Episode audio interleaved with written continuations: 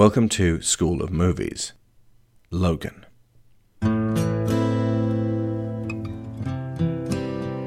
Logan, what did you do? Charles, the world is not the same as it was. Mutants. They're gone now. I hurt myself today to see if I still feel.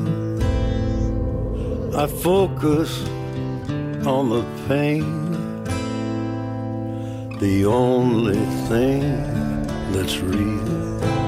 What is she? Beneath the stain She's like you. of time, Very much like you. the feelings disappear. She needs our help. You are Someone to come along. Someone has come along. I am still right here. And you could have it all.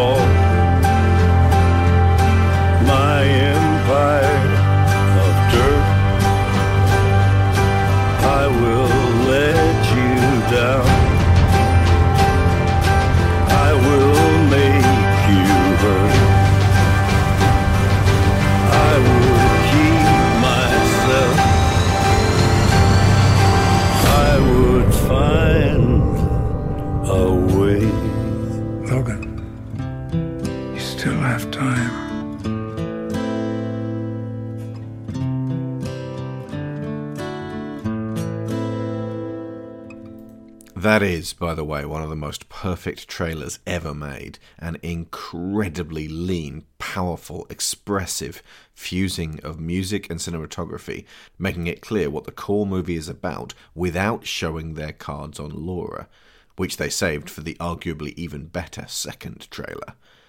The original music video by Mark Romanek capturing the faded grandeur of Johnny Cash in his final years is a work of art. The introduction of everything that combination of song, which even Trent Reznor freely admits Cash sang better, to everything we know about Logan combine into an intoxicating cross section of what the final film became. Far from spoiling the film, it puts us in exactly the right mindset. It's the third Wolverine movie, the 10th X Men related movie, and represents a sobering close to that saga.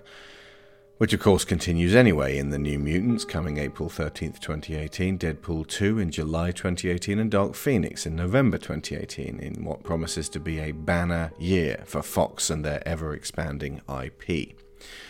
But as well as this, Logan functions as a standalone story that doesn't quite fit into the continuity of any of the previous movies, yet somehow manages to reference them all.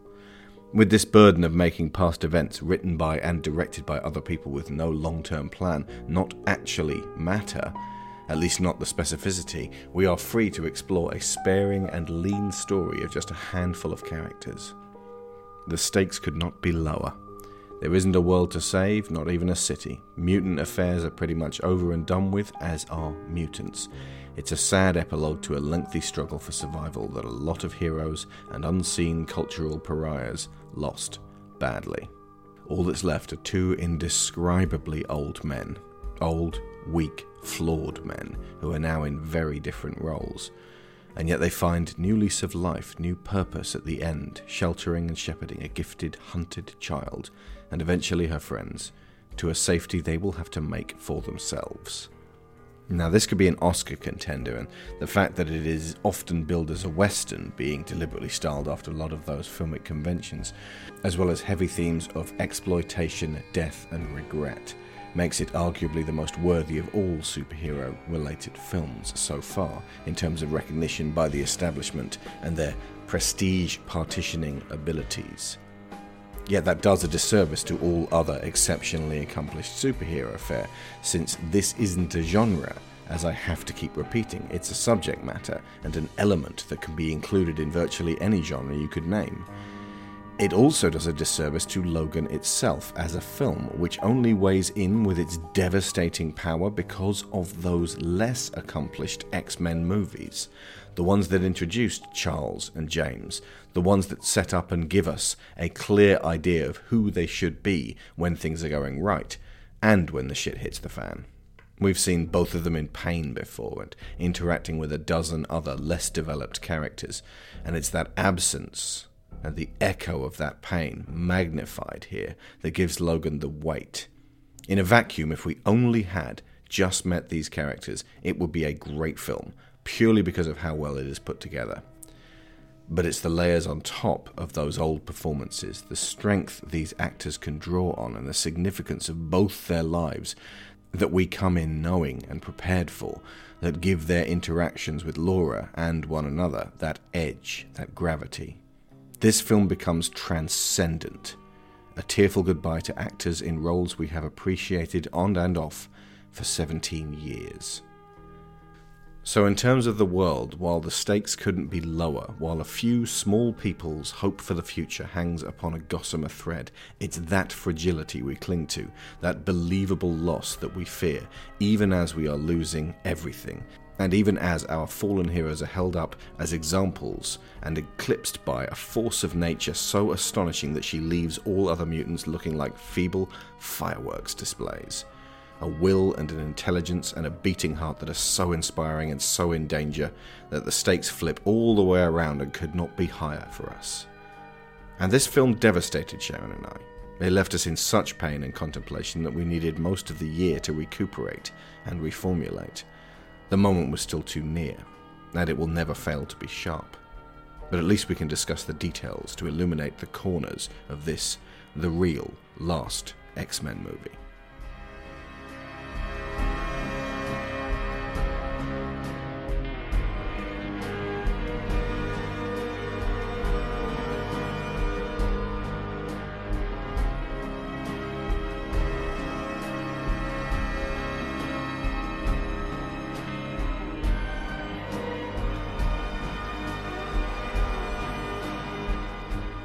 You haven't read Old Man Logan, have you? No. Okay, good. Don't. Uh, Okay. and that goes for uh, everyone listening. My God, if you if you have read it, you know exactly what I'm about to talk about. If you haven't read it, don't. It's not at all the same story at all. Uh, there are similarities that you know Mangold himself would say. There are elements, but he's clearly taken the bits that are the strongest and woven them together with a hell of a lot of material that he has drawn these characters to in a natural conclusion. The basic premise is similar in that Logan has to drive out west. He has to go to Vegas. Um, Hawkeye turns up, and he's this old, grizzled bastard with a white ponytail, and is basically Green Arrow in The Dark Knight Returns, that seminal work that no one will ever shut up about. Uh, he has to go somewhere to pick something up, and turns out it's his daughter. And Logan goes with him, I think. I don't know if at the beginning his family are all killed, or at the end his family are all killed, or the middle his family are all killed. But it's very much a My Dead family. There's no Laura, of course. That's, that's not there at all. The the Wolverine Logan character is pretty much the same, uh, just that without the Hugh Jackman, because Hugh Jackman came in and made the character uh, something different to what he was and it's a horrible, like an even worse apocalyptic future where just everything's gone to shit. Everyone's a farmer in this nuclear irradiated hellhole. Um, the Incredible Hulk clan run uh, America, and uh, it's just a bunch of hillbilly Hulks and Hulklings because um, Incredible Hulk just started raping his sister uh, a while back and just producing these Hulk spawn, and it's just these horrible hillbilly farmer gangsters. Wow. Yeah, wow. It's Mark Millar. He's a fucking asshole. So he turned the Hulk into Jabba the Hutt. Basically, yeah. Yeah. Um, I think he's trying to draw a parallel, like um, in Mark Millar's head. Hulk and Wolverine have always had this unresolved thing, like they first started. like when when Wolverine first turned up, when he was like, "I'm gonna kick your ass, Hulk," in that first ever issue of Incredible Hulk, it began a, a lifelong vendetta between them, and it's like, yeah, let's let's let's explore that, shall we? I've just got this vision of Wolverine standing in front of Hulk going, There is no You us. and me. We don't exist. I mean, they've definitely clashed repeatedly on occasion, but that's not what. That's not the demons of Logan's past. Mm. That's not what needs to be confronted. And my God, the way that it's confronted. Hawkeye's daughter turns out to be horrible and tries to kill him, so he kills her, or someone else kills her, or Wolverine kills her. I don't know. So they ram jeeps in and out of places. It's like Garth Ennis but more spiteful and less artful. It's horrible. I, I, every time uh, Mark Millar gets handed an actual property of someone that we care about, I just feel like this horrible feeling in my gut of now you're going to make something nasty and sadistic out of something that could have been inspiring. He's still tying Barbie dolls to the backs of chairs so that Yeah. they can be tortured. Yeah. And you know, at- Okay. at, the end, uh, old man Logan kills Hulk or kills Banner, um, and uh, and and and that's it. I think his family all die, and, and that's it. Now, the one major thing that they've uh, incorporated uh, that was the most troubling as hell, uh, but somehow James Mangold managed to turn it into something dark and terrible, but subtle, uh, is what happened to the X Men and. Um, Wolverine uh, remembers, like halfway through the book, that uh, he and Jubilee were just watching the view screens one night at the X Mansion, and then a whole bunch of supervillains burst in, like just the entire rogues gallery of the X Men. And Wolverine went crazy trying to protect Jubilee and was just, you know, killing all of these guys. And at the end, Mysterio turns up and goes, ha ha ha ha ha, and then removes the illusion. And Wolverine has killed everyone. And it's like, you know, even Jubilee pleading for her life, and, and, and Wolverine just ripped her to pieces. And so Logan is justifiably and understandably a broken man after that. And it's this just yes, but that wouldn't happen type type situation. Like that that's that's too horrible. It would happen in your horrible story Wanted, Mark Millar. In fact, it's literally what happened in your horrible story Wanted, which became a horrible entirely separate movie. All the superheroes died and the villains won. We get it. We know that you get a boner when you think about that. But they took that for Logan and made that something that Charles had done entirely by accident. In a, you know, what we can see is manifestly something that's beyond his control, naturally occurring, and a horrible parallel with one of the things that's the most frightening about getting old and your loved ones getting old, hmm. Alzheimer's. It's heartbreaking, and the fact that Charles doesn't even remember it makes it worse in the film. The um, from the sounds of it, 600 people were paralyzed during that um, sequence, and at least seven people were killed. So basically, all of the surviving important X Men who were hanging around, maybe some of them got away. But the thing that really struck me throughout Logan is if there was anyone left that we knew, they would have called upon them. They would have asked for help, or Logan would have at least wrestled with the idea that maybe he should. But the fact that he doesn't suggests that's it's just them. There's nothing left to go home to. And by this point, frankly, um, uh, any that were left would have been aging themselves. We also we saw Logan Noir as well uh, as for part of this, um, and it uh, following in the Mad Max Fury Road vein of uh, re- recoloring into monochrome uh, an existing film print. Uh, James Mangold saw that and went, yes, that's a great idea, and did the same with Logan, and it got some screenings as well. It's a wonderful extra uh, to uh, have as, as an extra disc. It's um, by no means as striking as the film itself in colour, as neither was Fury Road, but it does allow you to focus on the uh, faces. It does allow you to focus on faces, eyes, a s- series of stripped down, super intense performances. It's not so hot during action scenes because it's harder to see what's going on, much like Fury Road. At least when they start involving stunties and there's a lot of punching and flipping. There's quite a lot of grey blurs. But for the 90% of the film that's drama, very serious and focused. The way it, um, watching it in that format, made me look harder for the details, um, which kind of was a, a slightly different take on it. Like you said, an accompaniment rather than the the primary way to see it. I think. I think the only thing it really um, it, that really detracted uh, from it, which I noticed when we went back and watched the commentary version, which was obviously in colour, um, is that Mangold's got a great eye for using light. Yes.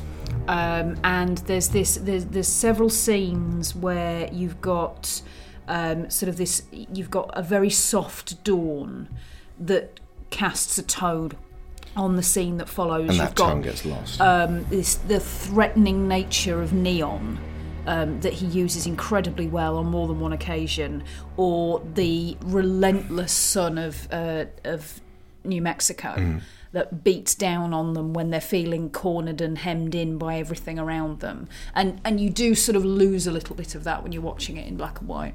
Yeah. Uh, it, it doesn't sell it as the future in black and white either because you don't have that. I mean, the neon's there, but it's just white. Yeah. You don't have that dazzling movement of the commercials and the, the, the advertising and just that sense of, you know, with all of this crap world going on, crapsack world, I believe, is the trope.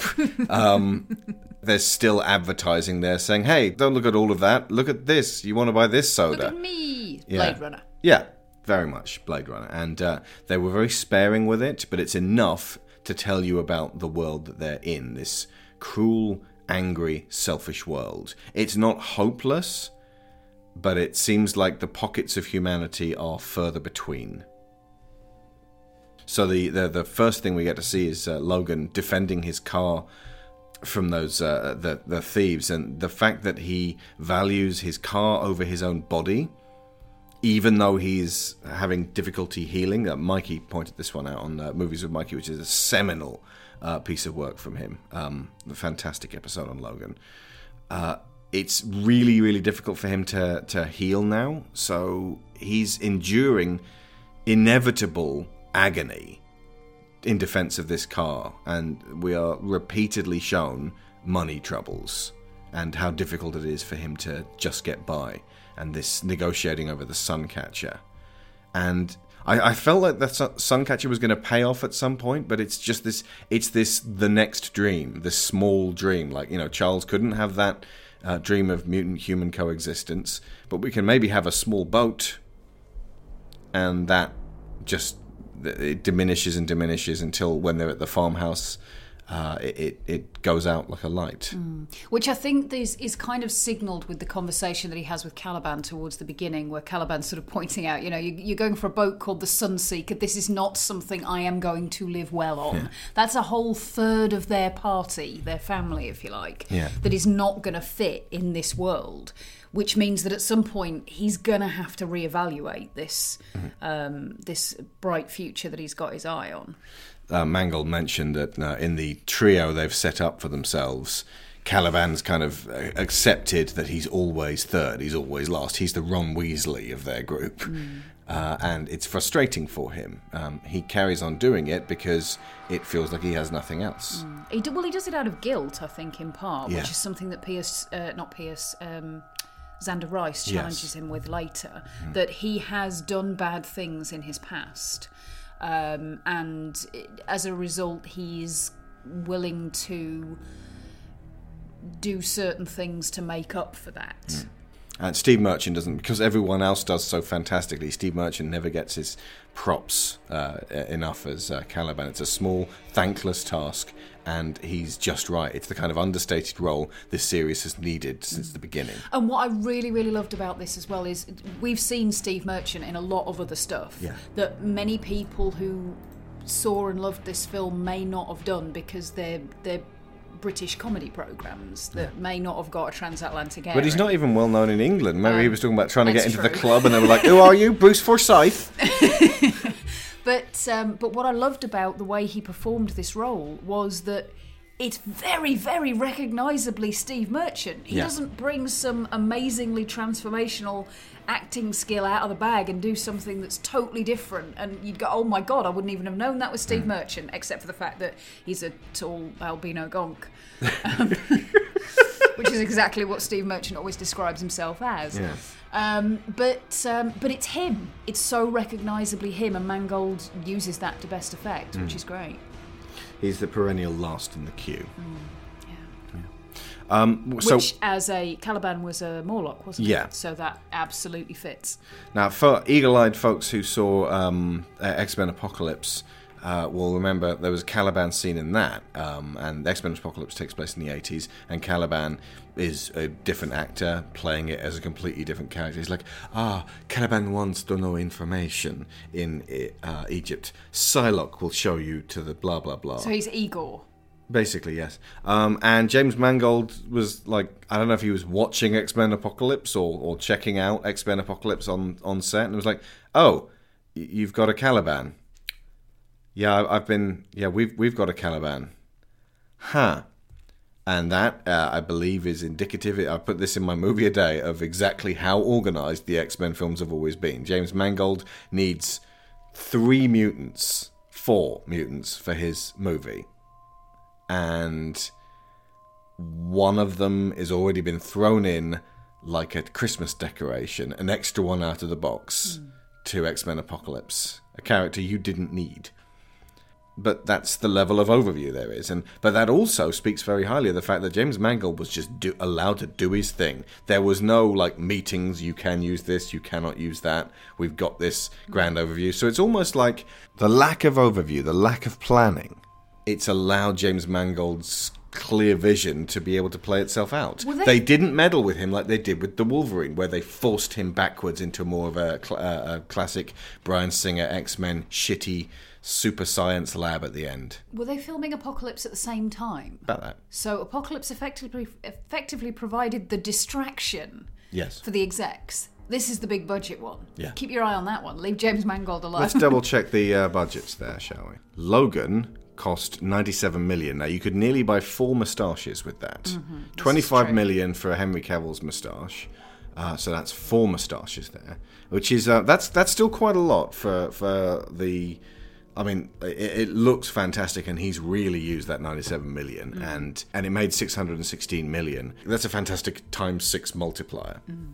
Okay, X Men Apocalypse. 178 million, so seven Cavill moustaches, and it made 543, so it made less. So it made less than Logan. Less than Logan, because it's shit. It's a piece of shit. Well, yeah. I mean, that much seems evident. it's the worst X Men movie. Stop your internal dialogue. It is the worst X Men movie for reasons I've gone into on, on our operatic in its intensity X Men Apocalypse show. But back to Logan. Uh, the scene where he drives those chanting drunken boys past what's obviously a troubled border uh, kind of felt like it was hitting really close to the bone. Yeah, I mean, I think in part that whole um, you're really seeing a distinction between Logan and his view of the world now, and the and his fares. His um, this this whole idea of him being part of the service industry and the division that is between the people who provide the service and the people who pay for the service. Um, and they are utterly ignorant of the, the tension and the conflict that this that, that hovers around them all the time. Basically, they have the money to buy themselves The distractions, yeah. that they can sit in and and um, feel like they're not affected by what's going on. It's significant that he's a limo driver rather than a taxi driver. Yeah, absolutely. Although I think um, wasn't it hinted? Maybe Mike, you said this that the automated lorries suggests that there are other automated vehicles as well, and cabs are likely to be the first thing that that becomes Yes. um, done on an automated system. so if you uh, if you are hiring a, a limo, you want that luxury. You want to, to be able to have You want a to chauffeur. know you hired a person. Yes. Is there a person in this car? Hmm. Yeah. So, um, but yeah, no, the, the the fact that they're like USA, USA, what what are you proud of at this stage? Hmm. And I, I like the fact that the uh, movie presents this seemingly without comment, but there's obviously this very sad undercurrent of how things have gotten. And especially since it's a particular element of things we see today made more intense and and not louder but just there's less to allow you to get away from it. Another aspect that makes it feel like a western is how lawless it is. Logan gets into a horrific fight at the beginning and messes those guys up worse than Deadpool. There's no repercussions. It's not like the police are looking for a, a, maniac with, you know, who's just hacking up um, gangbangers with knives. This is a crime that goes effectively unnoticed, or at least that Logan runs from uh, enough to uh, avoid being tracked down. He's not afraid of this kind of desperate struggle. He's not looking over his shoulder. How does Pierce pick it up? Is it it's from a police report, isn't it? It's not been on the news or anything like that. So, like you say, nobody's really paying attention. Yeah. But then when he gets to Charles, I, I was getting over the initial fight, but seeing Charles laid as low as they lay him from the get go, I considered uh, whether it might be a gradual thing where they just go straight out of the gate. He's demented. He's babbling. He's talking about Taco Bell. The, the fact that it's Patrick Stewart and he's very British talking about that meaningless American commercial stuff and that the idea of Professor X and Taco Bell just these two things don't go together that just ramps off up the wrongness of this situation his, and his candor with Logan his caregiver is what so often happens when people begin to lose themselves. Their sense of being trapped and bewildered causes them to lash out and what they say can be devastating. What a disappointment you are. When I found you, you were pursuing a career as a cage fighter, a warm capper to a an assassin hooked on barbiturates. You were an animal, but we took you in. I gave you a family. They're gone now. Logan. Logan. What did you do? What did you do? Answer me! Why are we here? No one should live like this, drugged in a fucking tank. For your own good. No, no, it's not. You're waiting for me to die. this unutterably dignified actor now having lost his dignity, now needing help to go to the toilet, cursing and angry and frightened and no longer the rock that you need him to be. Now he's crushing you. Although one thing I really loved was that uh, uh, watching it this time around, not before but now, I can see McAvoy's Days of Future Past Yeah. performance lying behind it. through it. Yeah. That's another reason why these, uh, you know, those past movies gave this the strength it needed. But I surmise that the three best X Men movies are about pain, just a deep, deep, unfixable pain that you live with. Eric in uh, First Class, Wade in Deadpool, and Logan and Charles in uh, Logan and it, it never seems like that pain is really there in all of those other ones. There's Charles in Days of Future Past for that one or two scenes that he's really allowed to be that, but the film isn't about that No, it's because it's being put together by people trying to do too much at once. Yeah, yeah. That that's one of the that's one of those films that gets way too bogged down in its plot, which Yeah. I think is what there's there's a, a point in the commentary where um, Mangold's talking about uh, films that are too plot heavy and you don't see the characters. The characters don't have the complexity that he wants to work with because the plots are too complicated. Yeah. And he was also lamenting the uh, destruction of cities, which you get numb to eventually. That doesn't mean that all movies with destruction of cities are bad, but the ones that are good are good despite the destruction of the city, not because of it. Yeah, yeah. But that that idea of a, a film focusing on the sensation of pain and it, it being about that for a character or two, um, there's a few of the films that this really put me in mind of. There was um, obviously Blade Runner, we've already mentioned, um, but a couple of others that occurred to me: Drive, Yeah. um, Under the Skin, Yes. and uh, The Hunger and Only Lovers Left Alive Good call with the hunger. and it's there's this there's something very specific that I've always kind of associated with. I, I used to watch a lot of films very very late at night on my own um, when I was a teenager, and there's a certain quality about them that kind of gives you the feeling that your central characters are um, very separate from the rest of the world that they basically they have to interact with the everyday world but they're not part of it. And all of those films that i've mentioned i think have that quality. And logan really has that quality. Um, the idea that i know i said about the um, the the usa usa teenagers existing in this bubble that isolates them from the, the bad things that go on in the world. But the main characters exist in, in a bubble of a sort as well, and it, it keeps them apart from everything. Um, and it, it's kind of got that feeling of um, almost dissociation of it, where you can wander through a, a busy street and not feel anything around you. It's very disorienting, but it's it's. I love it when I see it communicated really well in a film. Yeah. It's important to note as well that the spots of humour in the film, when they do occur, hit home really well. They never feel out of place, they're never tonally mismatched, and you cling to them because everything's gotten so dark. You need that little dash of levity. Most of us are afraid of growing old and infirm and pain before death.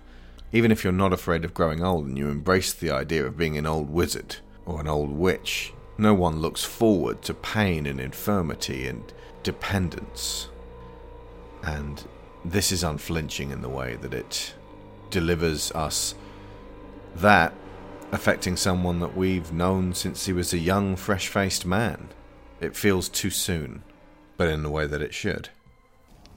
Where are you keeping the old man? Hmm? Over there? I'm told the HSA classifies his brain as a weapon of mass destruction now. Damn shame what happened back east. It's been dead for a year. I need the girl. What girl? One that goes along with that ball you're holding. There's no girl here. Like I asked. See, you're not the only one that's been enhanced. Logan, Logan. This is who I've been telling you about. This is Laura. We've been waiting for you. Hemos estando esperando por ti. Come, come here. It's okay. Come. Okay, so Laura's bloody introduction. And I put that in a note here. In a year of Thor fighting Hulk, the return of the Guardians of the Galaxy, a brand new Spider Man, the Lego Bat family, the solo debut of Wonder Woman, the last stands of Caesar and Wolverine, Carly Theron kicking balls in Atomic Blonde, John Wick's escalation, evil Optimus Prime, Nazi killing Bumblebee, King Kong versus helicopters, and the first ever ice cream social of the Justice League, the biggest badass of the lot was an 11 year old girl. She's positioned as being um, a little bit animalistic, and it's pretty obvious that a lot of what she does is instinctive. Um, but in a way, Mm-hmm. It's in her DNA. That's what makes it so powerful. It's not just the DNA. This is the thing. What gets me every time when she comes out of the shack with the head, with the Reaver's head, and there's that moment where she throws the um, the shackles on the floor and drops the bag and pops her claws. And it's it's that moment that every time I listen to um, Way Down, which is the trailer track, that's the image that comes into my head. And the strength of it for me is the idea that the most defenseless creature in the world is a little girl.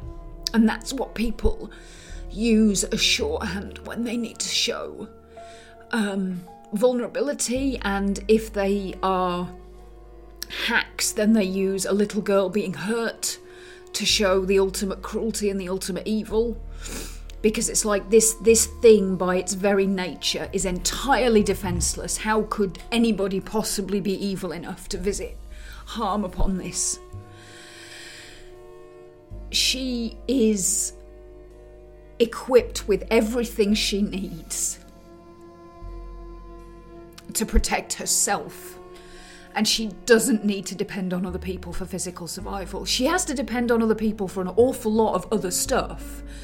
She desperately needs to be socialized, that she desperately needs to be shown care and love and affection and all of the things that she couldn't get as the super soldier that they were trying to make her be.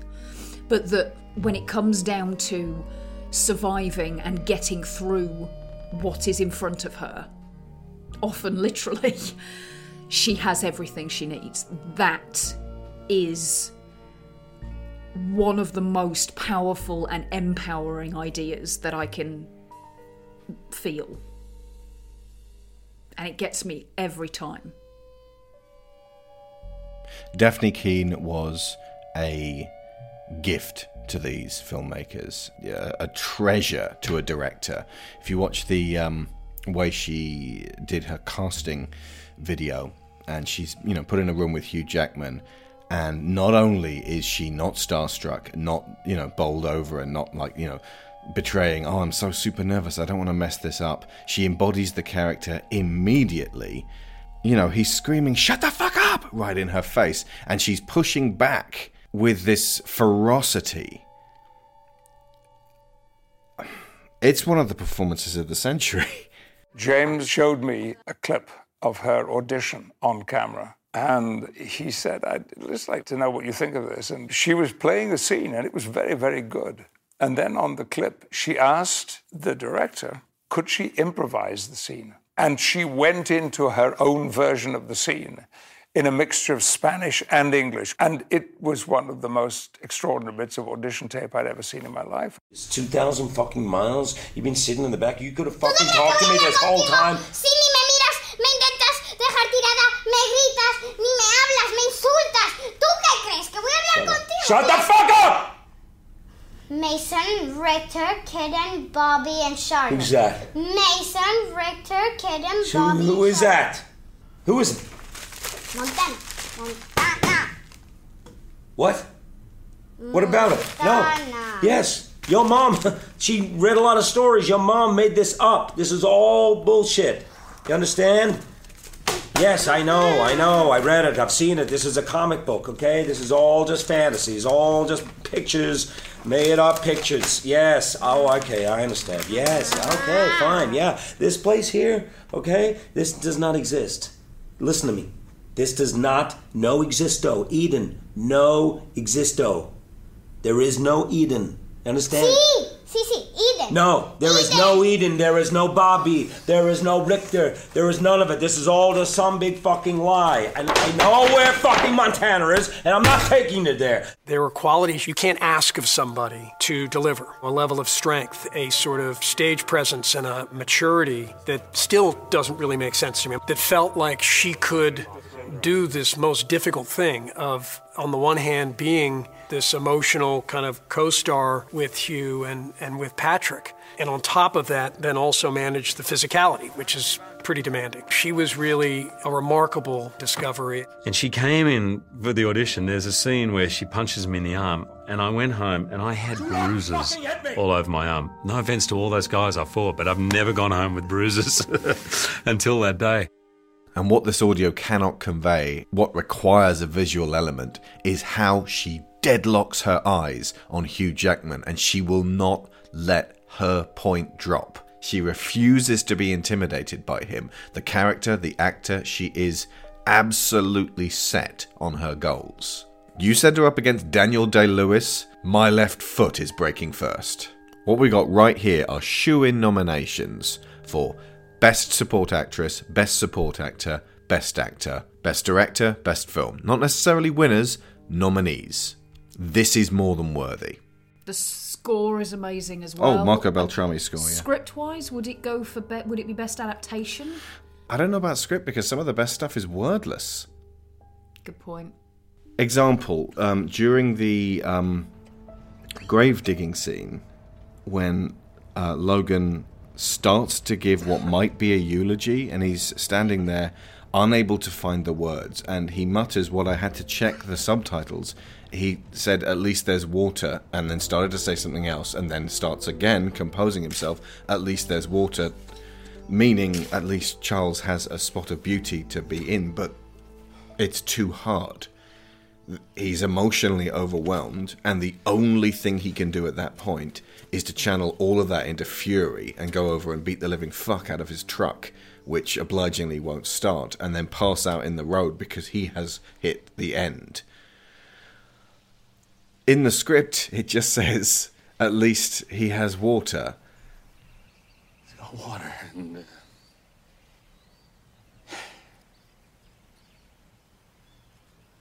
it's got water.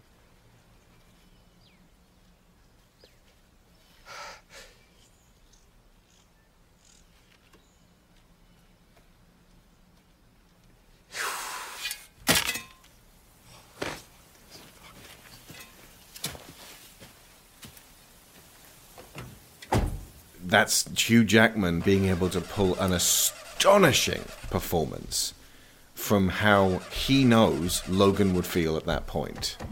That is one of the major advantages to to this idea of a ongoing universe. That one that um, you know, I'm seeing BuzzFeed articles already. Can we do away with ongoing universes? They're not working. Thank you, Justice League. And it's like Thor Ragnarok just came out. And was awesome.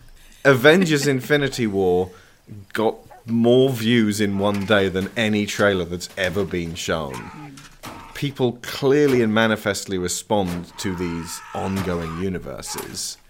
And while you might want to get clicks, it's not going to change that fact. But, you know, beyond the fact that they are appealing, they allow a character to be built upon and built upon and built upon Whereas previously they would have been exhausted and exasperated. Uh, look at Pirates of the Caribbean. Pirates of the Caribbean is not a ongoing film series. It's a film with four sequels. And by the time they got to the fourth, they may as well have swapped Johnny Depp out for a different actor, like Kane Hodder for uh, uh, Jason. Like he doesn't care anymore. Um, but the fact that Jackman's always cared about Wolverine, and you know, for better or worse, his performances in his previous X Men movies have by and large been the best things in all of them. Mm, X Men yeah. 1, X Men 2, X Men 3. Now that right. See, this is this is a, an interesting point, and I think his performance is what stops X Men Three from being so bad. Yeah. It is simply ridiculous and laughable, and that makes it awful and horrible to watch because there is this something of quality in there. It's not the whole way through, but there are moments in X Men 3 when he is totally committed to. I mean, again, he loses Charles in that. He has to murder Jean. It's a shit movie, but he's committed to it. Uh, uh, see our X Men 3 episode for, for why and how bad that film is. Uh, he's the second best thing in Days of Future Past. Although it's a, it's a great performance, it's the McAvoy and Stewart combining scene that really is the highlight. And again, that then feeds back into Patrick Stewart being the other best thing in all of those movies that he's in. I open my mind, and it almost overwhelms me. You're afraid. And Cerebro knows it. All those voices. So much pain. It's not that pain you're afraid of. It's yours, Charles. And as frightening as it may be, that pain will make you stronger. If you allow yourself to feel it, embrace it, it will make you more powerful than you ever imagined. It's the greatest gift we have to bear their pain without breaking. And it's born from the most human part hope. apart from three, where he's given this flawed, deceptive, ill considering Charles, who has locked Jean's bad side away for all these years, and now they're reaping the whirlwind. And rather than explore that, he just goes, I'm going to go and talk to Jean. Jean, you can't do this. Oh, I'm being disintegrated. Bye. I'm leaving the series. Bye. Which allows me to think that if this was in continuity, Wolverine could go, Remember that time we buried you? How the fuck did you come back from that? Because it's never explained anywhere. Indeed. I think for me, though, the fact that it's they use that weird CG face smoothing to make him look younger. Makes it quite easy for me to go. That's not actually Patrick They only do He's it for the beginning." Hmm. No, I know, but that sets up the the kind of mental idea that he's not really Okay. there. X Men Origins Wolverine. Again, he takes way more seriously than the material deserves.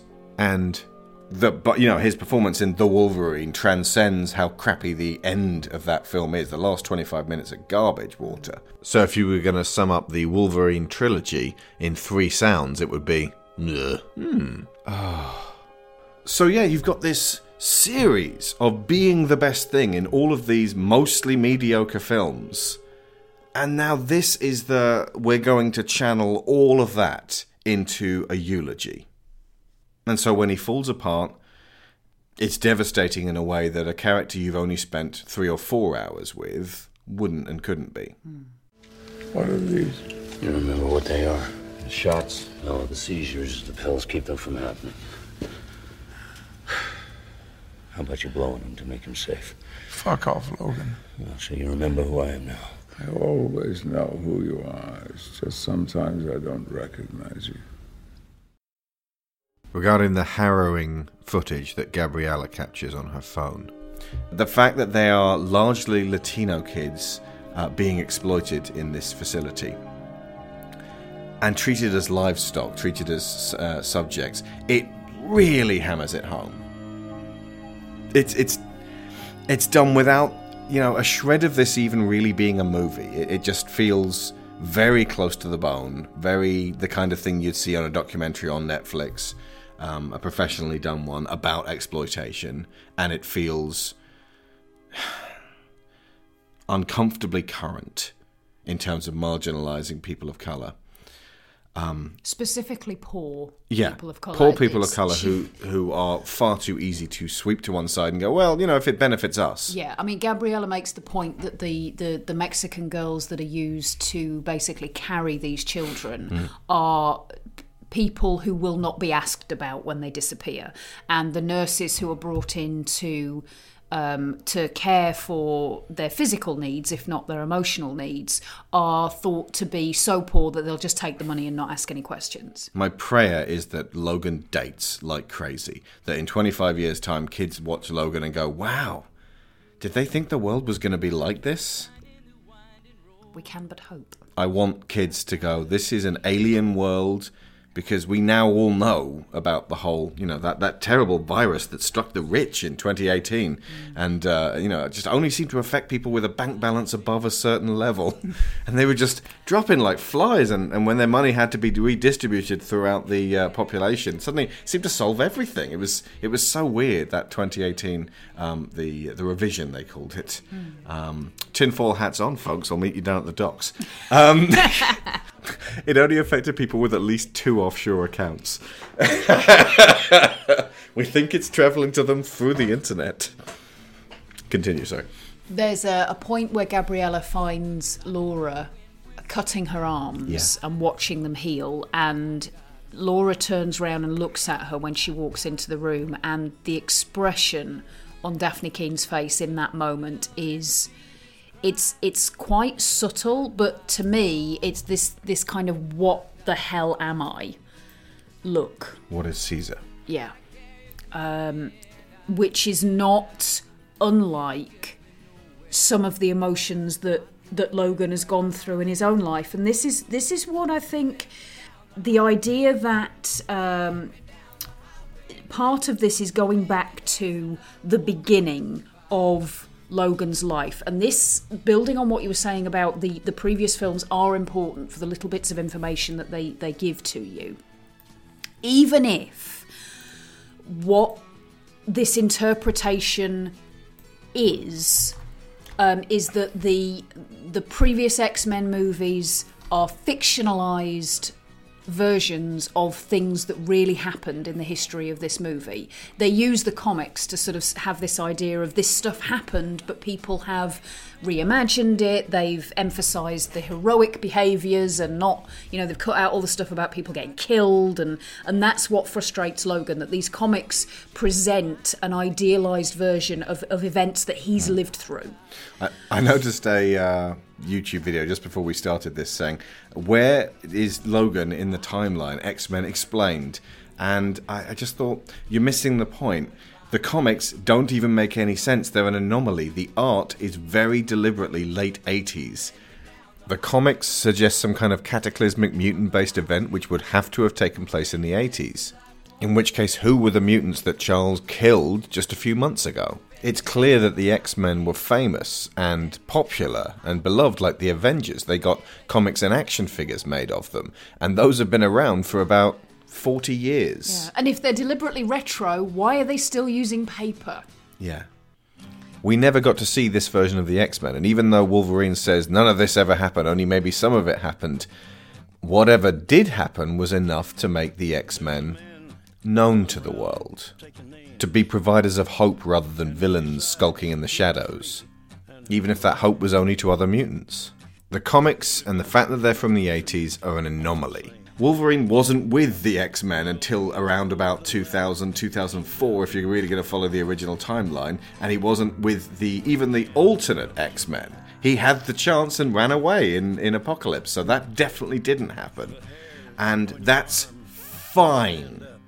It's fine that the comics don't make sense. In fact, it is better that the comics don't make a whole lot of sense. Because by their very nature, by their inclusion, by their anomalous existence, they call into question everything we've seen, allowing us to bin all previous continuity in favour of what we're seeing. And I say that as someone who has been a continuity obsessed ass bag enough in the past to make at least one video on exactly this.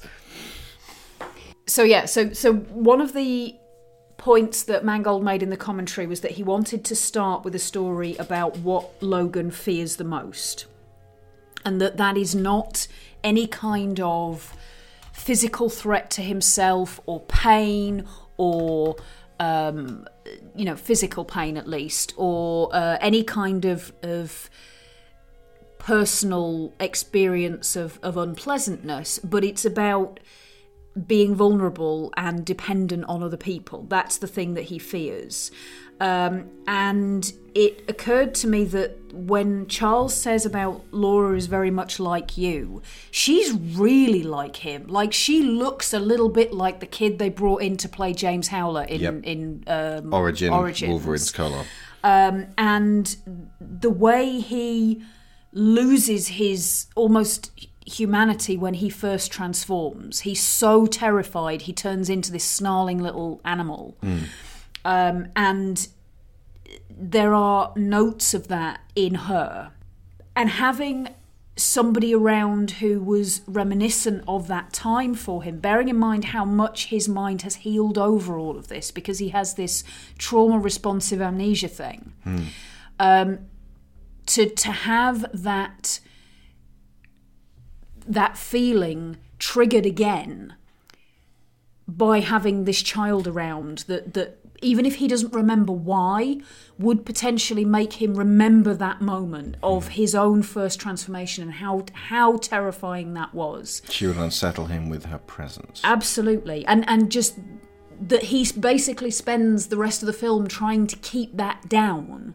Because when that kind of fear comes back up it, it can control and dominate everything you do. Because you're trying to isolate yourself from whatever it is that set it off. You're trying to deal with the resurging memory that's coming up inside you. And then anything that's happening in between those things you're having to juggle all of that as well. So it's an incredibly all-encompassing response. Um, but laura doesn't seem to have that brain trauma healing thing. Hmm. She remembers. She remembers what's gone on. She remembers. She remembers Shane happens. word for word. She remembers Shane word for word. She remembers her friends. She hasn't blocked any of that out. Now I know it's relatively recent, but if she had that same thing that he does, that when bad things happen, he basically heals over them, I think you would see her um, responding a lot less to, to things that are consequences of stuff that's happened before. No, she's an evolution of him. Hence the the placement of her third claws on each uh, side on her feet, so that she can use them defensively. Uh, it is illustrative that she is a better version of him. The fact that she's female rather than male, with uh, what uh, Marston said about how women are actually evolved better to take over the planet than men. Uh, the Fifth Element also says, well, of Supreme course, the supreme being of any species is going to be female. But we also saw a, a video the other day called You're Wrong About Batman v Superman, and it uh, proceeded to tell us that there were themes in Batman v Superman that we hadn't considered.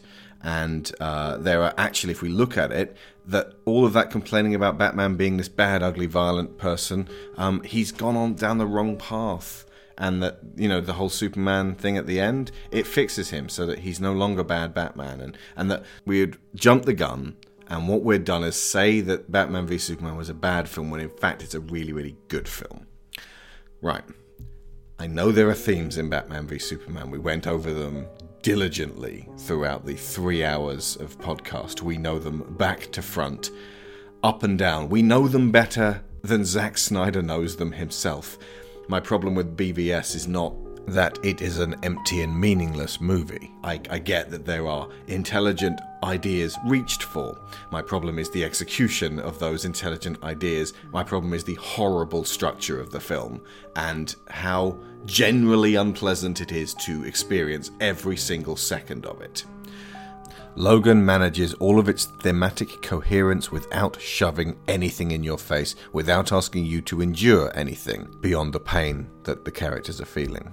Hugh Jackman plays Logan first, and a meta commentary on Wolverine second, not the other way round. It never basks in its own self importance. It's always small scale, it's always personal. You show a child the work of Zack Snyder, they will ask, why are Batman and Superman so mean? They won't understand why what's happening is happening. And while a child could scarcely comprehend what the old men are going through, in Logan, or the complexity or conflict of what they both feel, and while a child certainly shouldn't be watching the violent bits, a child can understand this is about two men protecting a small girl until she doesn't need it anymore. Lyra loves this film, and I was careful to make sure she didn't see the slaughter of the Munson family. That's there's some sickening violence in this film, and while it is all relevant and all valid, within the context of the story, you don't necessarily have to see the Munsons die close up. And when I watched it a th- second and third time, I realized that as, as horrific as those those murders are, they actually pull away a lot more than, say, a particularly salacious film like I don't know Watchmen, where they dwell on the violence. They dwell on the loss. They don't dwell on the moment of killing. Yeah, it's not about how grisly it is, although it is manifestly grisly. Yeah. Uh, it's about what's being taken away, mm. as you say. And the, it's also when something particularly horrendous does happen, um, there's always a, a particular thing that is being communicated as part of it. When um, Catherine comes down the hallway with the shotgun, hmm. and she calls out to Nate, and he's he's already dead, and he's lying in the doorway, and it's pretty apparent that she can see him, and yet her immediate reaction is not to drop the gun, shriek, and rush over. Hmm. It's to tell X24 to put Laura down. Yeah. And when um, Logan comes back into the house and he's uh, X24's walking down the stairs with Laura in hand, there's this incredible moment of decision on his face, on Logan's face, and he lets X24 walk out with Laura. And he goes up the stairs because Charles and the Munsons are not able to withstand whatever X24 is going to do. Laura has a better chance of surviving whatever he could do to her, and the fact that he's walking out with her in shackles and hasn't hurt her yet says they want her alive. I hadn't considered that. I, I figured he was just uh, in a real hurry to get up to Charles to see if he was okay. He weighs it up. Part of him is all you know has already rejected the idea of looking after this girl, and then uh, a weak part of him might be saying, "This is your chance to not have to look after her. Just get back to Charles. If Charles is alive, you're okay. Charles is not alive for many more seconds, mm. and his there's a passing of the torch of Logan is looking after Charles, and then Logan is looking after Laura, and then Laura is looking after Logan. Yeah, and the parallel of the um, the torch passing from Charles being his charge to Laura being his charge is the. Charles in I know. I thought it even. Sorry, I'm it, sorry. I didn't mean to interrupt you, Karen. Um, no, no, no. It's okay. I, like I said, I thought it myself. Um, it's in how he carries them. Yeah. He carries Charles at the beginning, Yeah. and that's how he carries Laura when he takes her to the truck. There's also a parallel in when they're getting away from their lair at the beginning. He goes. The smelting his- plant. Yeah, his actions are not entirely about self preservation in that. When Pearson and the Reavers are there, um, he goes back in for Charles, which puts him at risk. Um, he starts a fight with Pierce over that Pierce basically implies he's killed Caliban. He doesn't have to do those things. In that moment, he's acting in response to his feelings of responsibility towards his family. At that time, Laura is not a part of his family. By this point in the film, she is. Logan is filled with dark reflections of our culture. This is just going back to my previous statement. Um, and it's not showy about them. But they never make it clear, or they never make their judgment, that Logan is the way he is because of our culture. Whereas with Batman and Superman, it seems like, well, how can these heroic champion men be who they really need to be in a world where their exceptionalism is not seen as uh, something that is wanted and embraced by the public, especially Kal-El. In this film, it is manifestly clear Logan's problems are because of Logan. It's not about things would be great if it weren't for society. It's Logan's fucked. And there is a mirror here in that society's fucked. Everything's breaking down and old. And it doesn't seem like there could be the possibility of renewal, which is, of course, this thing you didn't even realize you were searching for until the end of the film.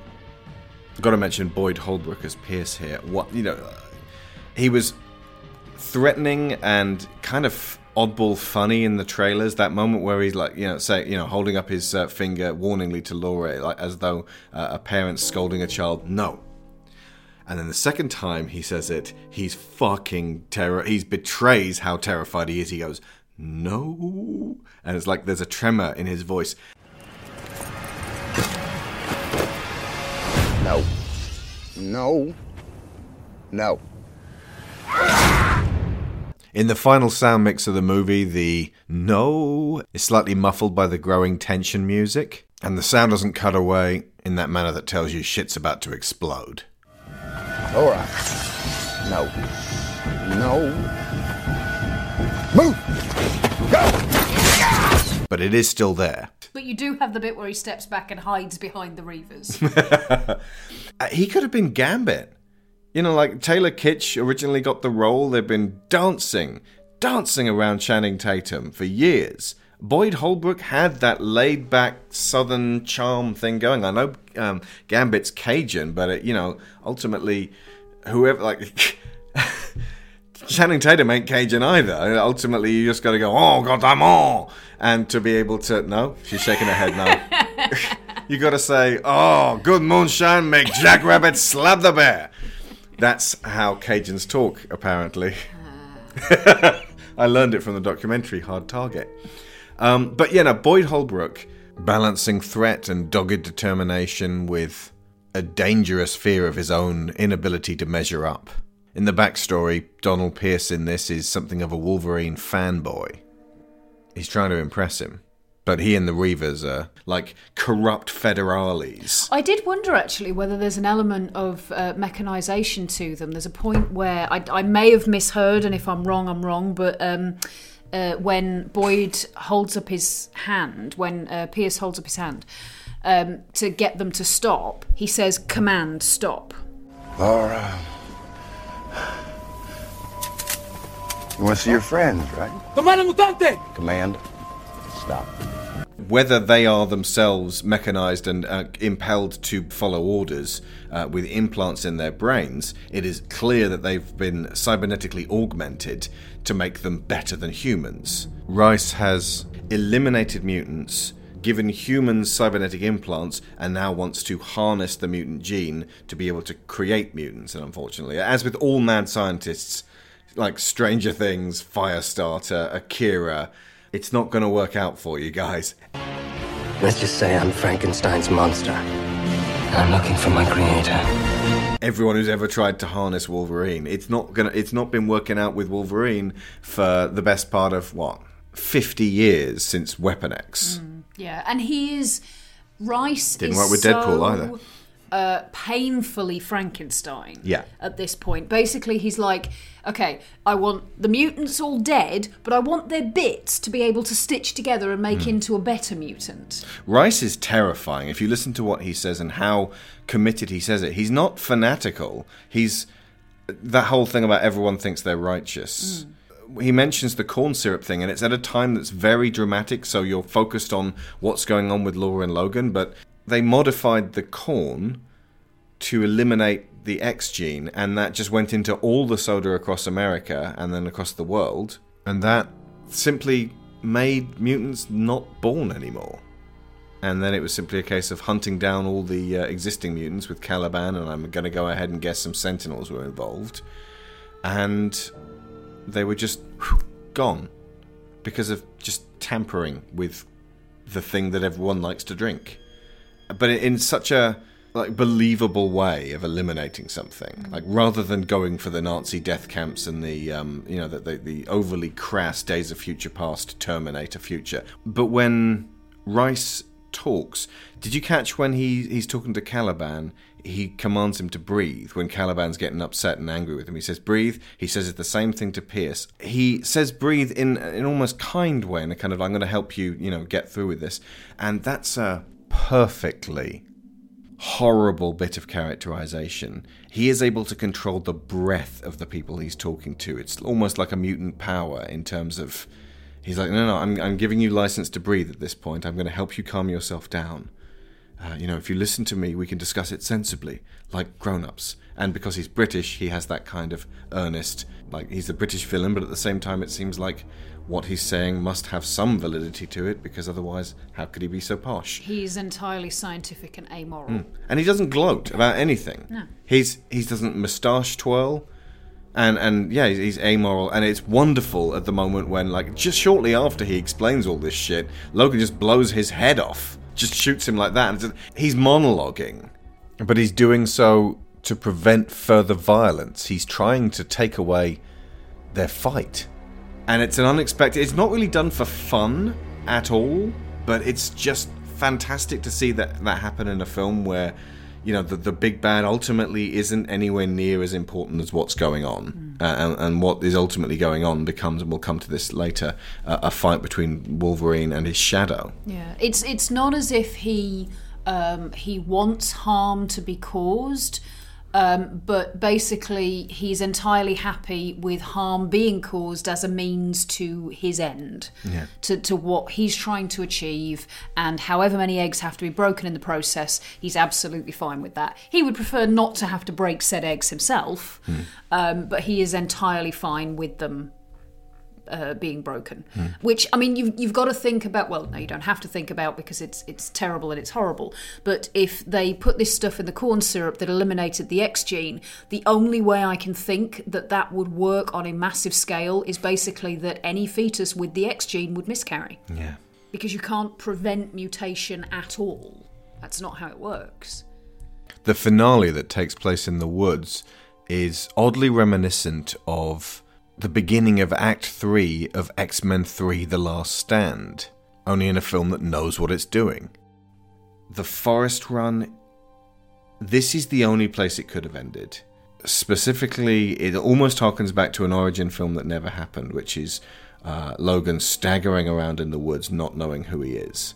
Or a recurring scenario in the comics Logan living in the forest, living rough, hunting. That happened at the beginning of The Wolverine. In touch with nature. A man who may be an animal, or an animal who may be a man. Because, of course, all men are animals. They never really did that in uh, X Men Origins Wolverine. Remember, like, he runs away from the dam and then he pitches up at Ma and Pa Kent's house. There's never like weeks of him wandering around in the snow, half naked or fully naked, and just completely unaware of who he is. They didn't spend the time to really put across that lost sense of displacement of Wolverine. But the fact that it ends here in the woods, so close to Canada as well, they're in North Dakota, which is the border. And again, they don't hammer that home. He never points to a map and goes, ah, we're just below Canada. It's just if you know your geography. In X Men Origins, that, that film, Sabretooth was real. There's a uh, deleted scene where one of the uh, kids asks him, was Sa- he's got action figures of Wolverine and Sabretooth. Was Sabretooth real? And Wolverine says, uh, yeah, he was real. He was in a program with me. I don't like what that did to you. So you did some mean things with him? Yeah. But now you're doing good things. Kid, I don't know what I'm doing. Originally, when X24 was mooted, it was as a replacement for Sabretooth. They were going to bring back probably Liev Schreiber and have Sabretooth there carrying out all the duties of uh, Rice and for it to be about this guy. Like, you know, if we're going to cleave to X Men Origins Wolverine, it's the, the the guy who's been hanging around Logan his whole life. Except that it's not his whole life. He hasn't seen Sabretooth for 50 years. He met him once at the top of the Statue of Liberty. He didn't recognize him. They haven't adhered to the Logan Sabretooth relationship, the Logan Creed relationship. They couldn't be bothered. We Don't, Don't exist. exist. Same as with the Hulk. Don't make it about Sabretooth. And they were absolutely right not to do that. The point is, Creed always represented Logan's darker side being, you know, gleefully used as a weapon. So to actually take Logan himself being used in that way is so much more powerful than just bringing back Liev Schreiber and going, remember this guy? Did anyone remember seeing that film? And like everyone's like, no, I scrubbed it from my memory. I didn't even think it was canon anymore. So uh, it, it just made so much more sense for it to be um, a, a, James Howlett clone.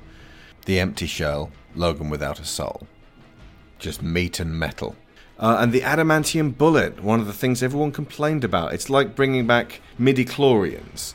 And at the same time, by the end, you're like, I'm really glad those midi chlorians were there because that adamantium bullet that everyone hated so much, they turn it into a character point. They turn it into a plot point. The idea that this is the one thing Logan's been saving. The idea of his control, his reclaiming his life, even though his reclaiming his life is simply to put an end to it. But uh, we would recommend you track down the movie Shane because uh, fewer young people would have seen that film today uh, than um, you know their their uh, grandfathers also watching Logan with them. Um, the fact that uh, Charles makes it uh, you know notes that it was a film he saw when he was very very young about Laura's age. It's the idea of going back to the beginning and uh, you know at the exact point of the end and. Shane is a heartbreaking film to watch once you've seen Logan. It's about a man, it's similar to Unforgiven, a man of former violence who's trying to leave that behind him, but has to employ it for protection. And they are um, underlined specifically with the words that are used. And to just briefly jump to the end, um, when Laura says about uh, at Logan's graveside, she does the speech from the end. Mm. Um, the bit about there's no more guns in the valley, Mm. it, it's the man of violence has to take himself away from the peaceful family scene ultimately because he's the last gun. Yeah. He has to be removed in order for them to go back to peace. Yeah. And that is effectively what Logan does by the end of this. He does what he has to do and then he removes him he is re- well, he doesn't remove himself, but he is removed from the picture. Technically, he does remove himself. Well, yeah.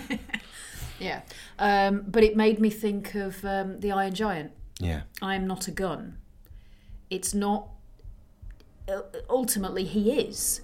But what he can do is remove himself so that he cannot be used as a gun. Terminator 2.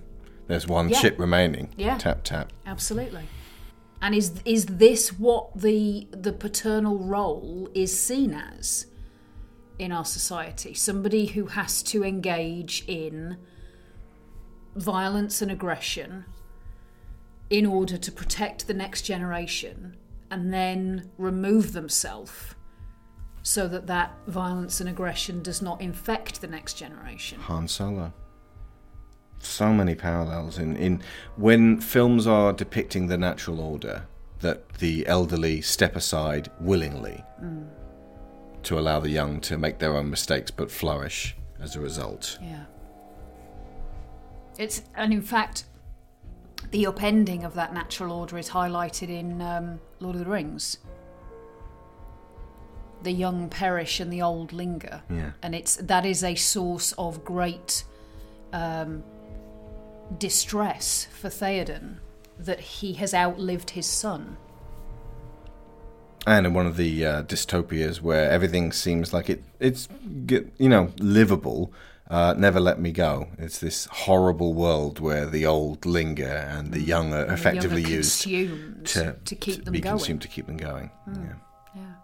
For all of our ragging on Andrew Garfield uh, in um, Amazing Spider-Man, his performance in Never Let Me Go is fantastic. Mm, yeah, it's also one of the best performances I've seen from Keira Knightley. Yeah. There's an, uh, a, a deliberate contrast between the, the inhumanity of over mechanization and how the uh, Alkali company and the Reavers have shut themselves off from humanity. The drone trucks driving around the place, beeping in a kind of, you better get out of the way because I'm not stopping. That's uh, bad science progress. The idea that science will continue forwards unmercifully uh, at the expense of um, home and family. And obviously, this is contrasted with the Munsons, who are um, struggling but holding those values to themselves and are mercilessly cut down by progress saying, You better get out of the way, I'm coming straight through.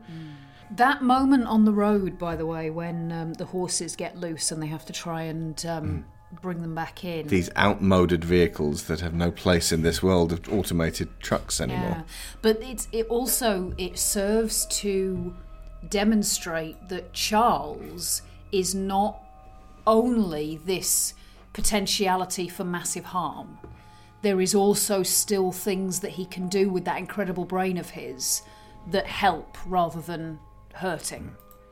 He um, he connects with the horses to bring them back in.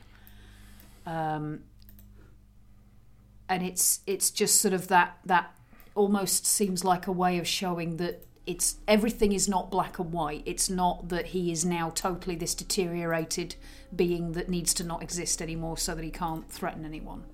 Yeah. Um, and when X24 turns up, there's this kind of um, music to it. Uh, and uh, Beltrami deliberately didn't want to just do a heroic score for the heroes and um, a, a, a, bassy, threatening score for the um, uh, villains. It's the, this score breathes is probably the best way of putting it. It goes in and out, and the the um, harmonica has that old western feel to it, but it was in the Wolverine as well with a Japanese twang the whole way through. So it feel these two films work consistently. If it weren't for the fact that the last quarter of um, the Wolverine is garbage, hot garbage, it would make a Kill Bill style duo, not an equal Kill Bill style duo, but they would go together very well. And there is a point in the Wolverine where Yukio says the following. Logan, What? I saw you die What? Just now? a while ago. It's not like I get a complete picture. More like looking through a keyhole. But I'm always right. So what did you see? I see you on your back. There's blood everywhere.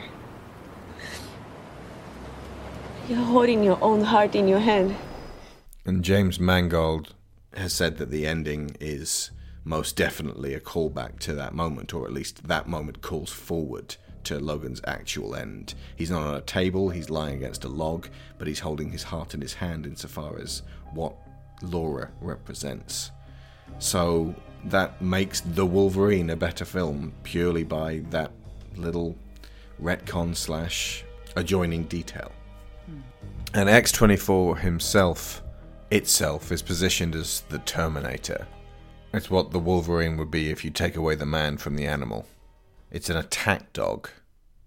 A thing sent in to do precisely what it's told, mm. to carve out with surgical precision what it needs to. Mm. Recall, if you will, Logan's utter contempt for Agent Zero in exactly the same position in the otherwise execrable X Men Origins Wolverine. I have a job for you. I already have a job. Lumberjack. 18 grand a year? 18.5. Plus, I haven't had to kill anyone in a while. Starting to miss it. Right about now, I am. Yeah? Zero. Back to the car. Attaboy. Yeah. And the fact that it can only do what it's been programmed to do, it will only listen to Rice. Hmm. It won't obey anybody else. It's almost like the Reavers are a throwback. The fact that they've uh, got these cybernetic limbs, and it's like, ah, you got cybernetic limbs. That's so 80s. and, well, You got ni- the red eye too. 90s as well. Yeah. Yeah. Um, the uh, there's a little bit of a repetition of the idea of the the family group of three as well. Um, you've got Charles, Logan, and Caliban at the beginning, um, and then Caliban is then replaced with Laura when they take off. Yeah. Um, you've also got Rice, Pierce, and X24. Yeah. And then the Munsons, uh, Will, Catherine, and Nate. Yeah. Um, and this this sort of these little tiny family groups because that's that's a small family. Um, that's an unusually small family, um, but it, it repeats, and that idea of um, of these little families intersecting with each other and, and conflicting with each other. And one of the saddest things about the film, I mean, it's it's like I said, as soon as Charles starts talking at the beginning, my, my tears started welling up. But when he confides in Logan and tells him he's had the most perfect day for a very, very long time, one of the saddest things is that Logan never gets to hear that. Hmm. He only gets a, a little tiny bit at the end about the sun chaser, but Charles was saying that to nobody. It's possible Laura heard, She though. did. She was awake. Don't wake her yet. Let her sleep another hour.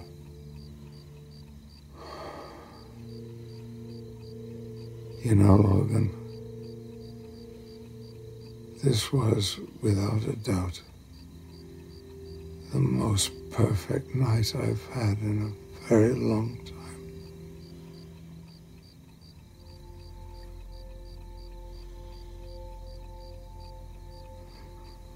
But I don't deserve it.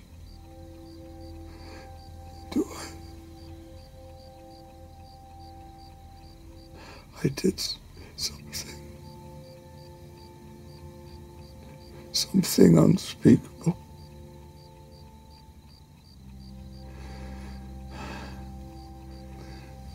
I've remembered what happened in Westchester.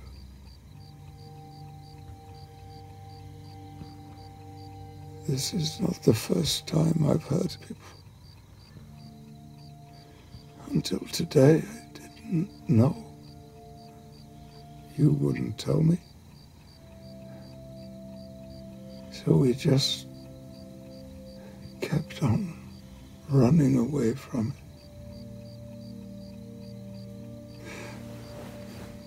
I think I finally understand you. That it doesn't matter that she doesn't tell, isn't able to tell Logan. Hmm. Because it affects her. Yeah, it will. It will carry on with her, It and that will- cements and fortifies that sense of value she had of that gathering. Yeah.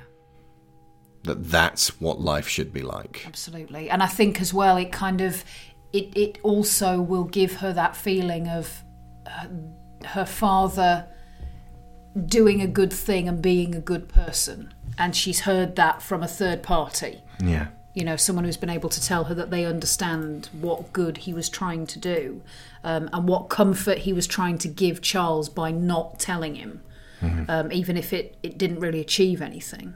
There's there's a lot of um, symbolism of hands in this as well, um, and uh, and Mangold talked about it in the commentary. But the the this repetitive theme of a hand can be a tool or a weapon. You can use it to care and soothe, or you can use it to kill, or you can use it to accomplish something. Um, and there's lots of moments where hands are being used in a very specific way. Um, even Logan's claws, which are effectively just this murderous blade, he uses them to free Laura from her shackles, just Yeah. cut straight through them.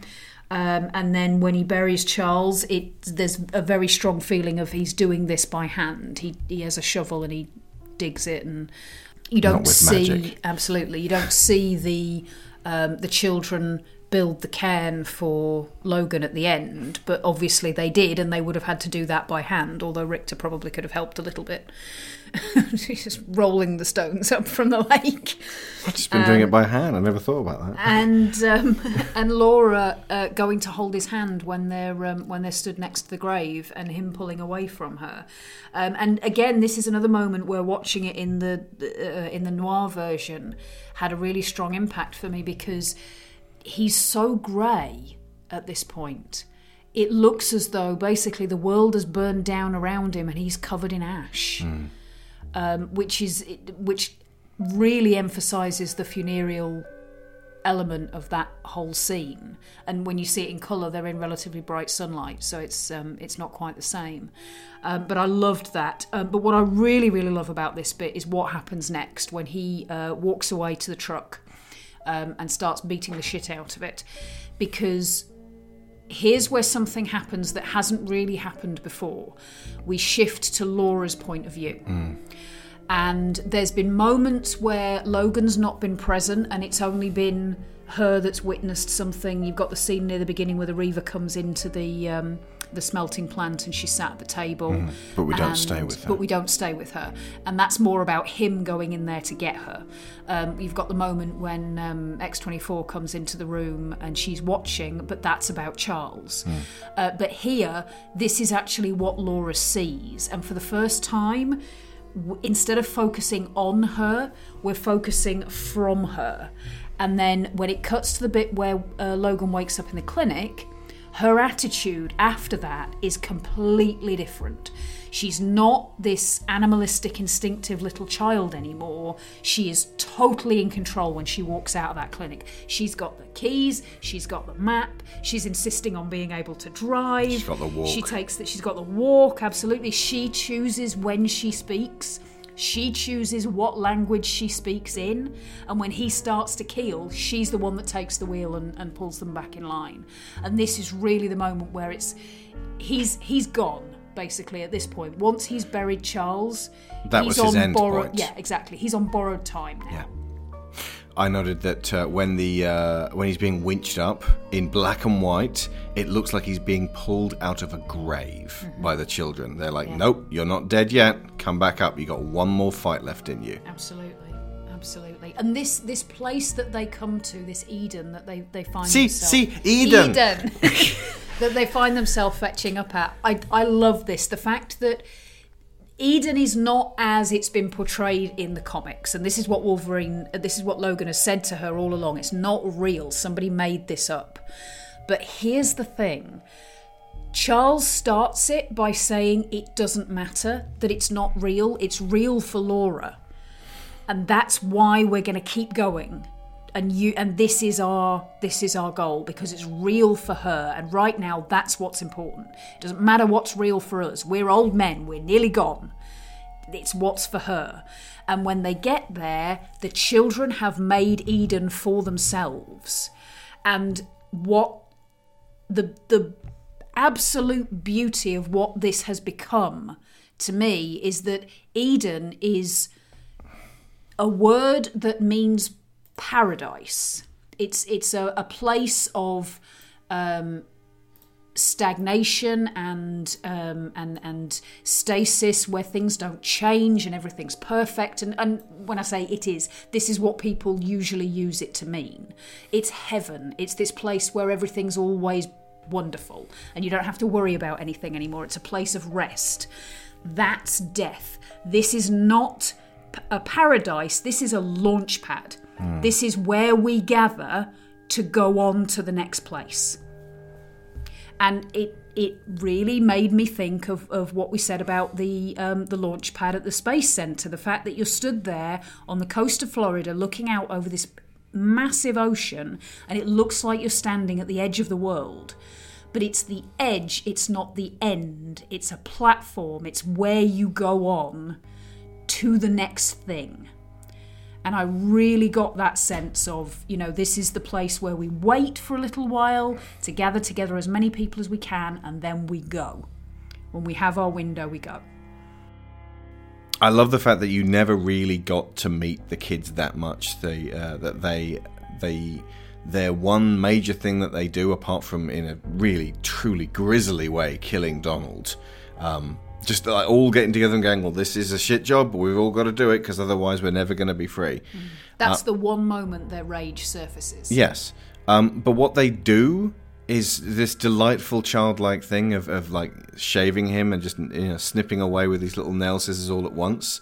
It reminds me of the beginning of the orphanage when all the little hands come out and start pulling away the wallpaper to uncover secrets. Um, they're reshaping him into the hero that they believe he is, and they're re they're, they're bringing the mantle that he used to have back to him for one last fight, for one last moment. They're allowing him to go from being Logan to being Wolverine again, one last time, And he accepts it. and he accepts it. And the finale, the abs- absolute end, is about as perfect and as sorrowful, but as hopeful and heartfelt as any end for any character that I could think of. Take your friends and run. They'll, they'll keep coming and coming. Yes. You don't have to fight anymore. They really knocked it out of the park with this. It's impossible to watch without it stabbing at you. Don't be what they made you. Extraordinarily delicate for such a rough man.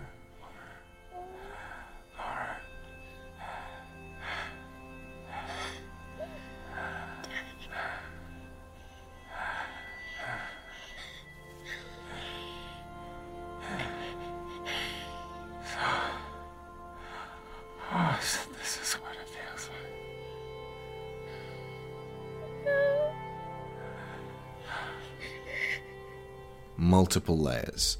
This is what it feels like to be mortal. This is what it really feels like to die. This is what it feels like to have a family. This is what it feels like to love. And to feel that you're not alone in the world. And that part of you will carry on. It's genuinely life affirming. And the fact that it's countered with daddy that word, not just father or Logan or any other word, just daddy, an appropriately used word for a small girl, not a savage weapon, and that he specifically says, um, don't be what they made you. Even though her um, her eulogy for him says, you know, you can't change, uh, you can't go against the grain. Um, you can't change who you are. Ultimately, you know, if she cleaves to that, then she's a killer, dyed in the wool for the rest of her existence. But she is exorcising that part of herself. That basically saying, you know, we can we can go now. You know, we don't have to necessarily run anymore. If they come for us, I can bring this mantle back, but it's not something I need for survival necessarily right now.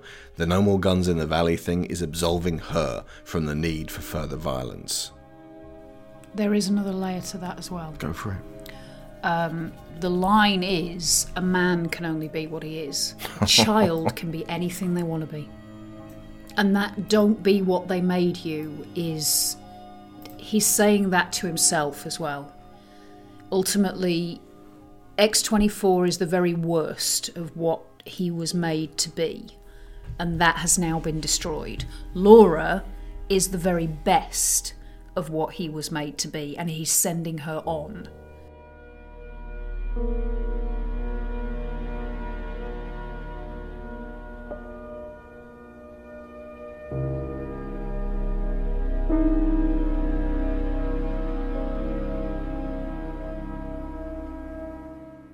Next week, we're doing Rogue One.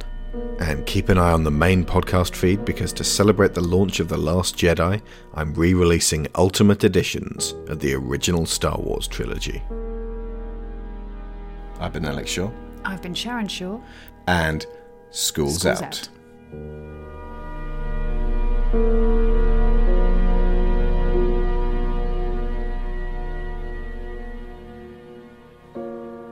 Oh.